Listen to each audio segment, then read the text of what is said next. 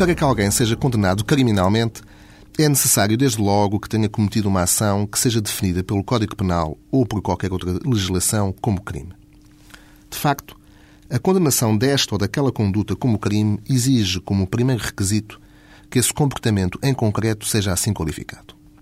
Daí, depois, importa provar que o condenado atuou com a intenção de agir daquele modo que, por lei, é definido como crime. A esta intenção, a este propósito, chama-se, em direito criminal, dolo. Atua assim com dolo quem, apesar de saber que uma determinada conduta é punida por lei como crime, mesmo assim age de forma a cometer esse crime por o querer cometer.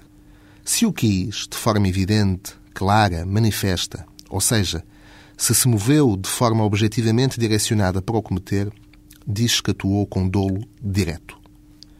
Se não agiu com a intenção direta de cometer esse crime, mas atuou com o desejo de que o crime fosse uma consequência inevitável da sua conduta, diz que se comportou com dolo necessário.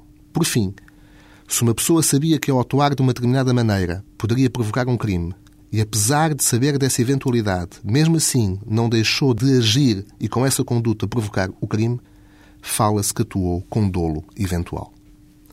São, pois, estes três os tipos de dolo que existem em direito penal: dolo direto, dolo necessário e dolo eventual. Todos eles modos diferentes de definir a intenção de alguém quando comete um crime e que expressam o maior ou menor desejo no cometimento desse crime, sendo mais grave, por razões óbvias, o dolo direto e menos censurável o dolo eventual. E daí que deva ser punido mais gravemente quem age com dolo direto do que quem atuou com dolo necessário ou dolo eventual.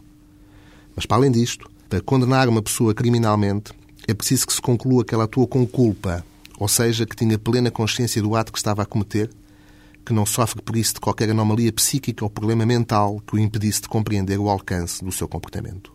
Reunidos estes pressupostos, pode-se então dizer que uma pessoa cometeu um crime.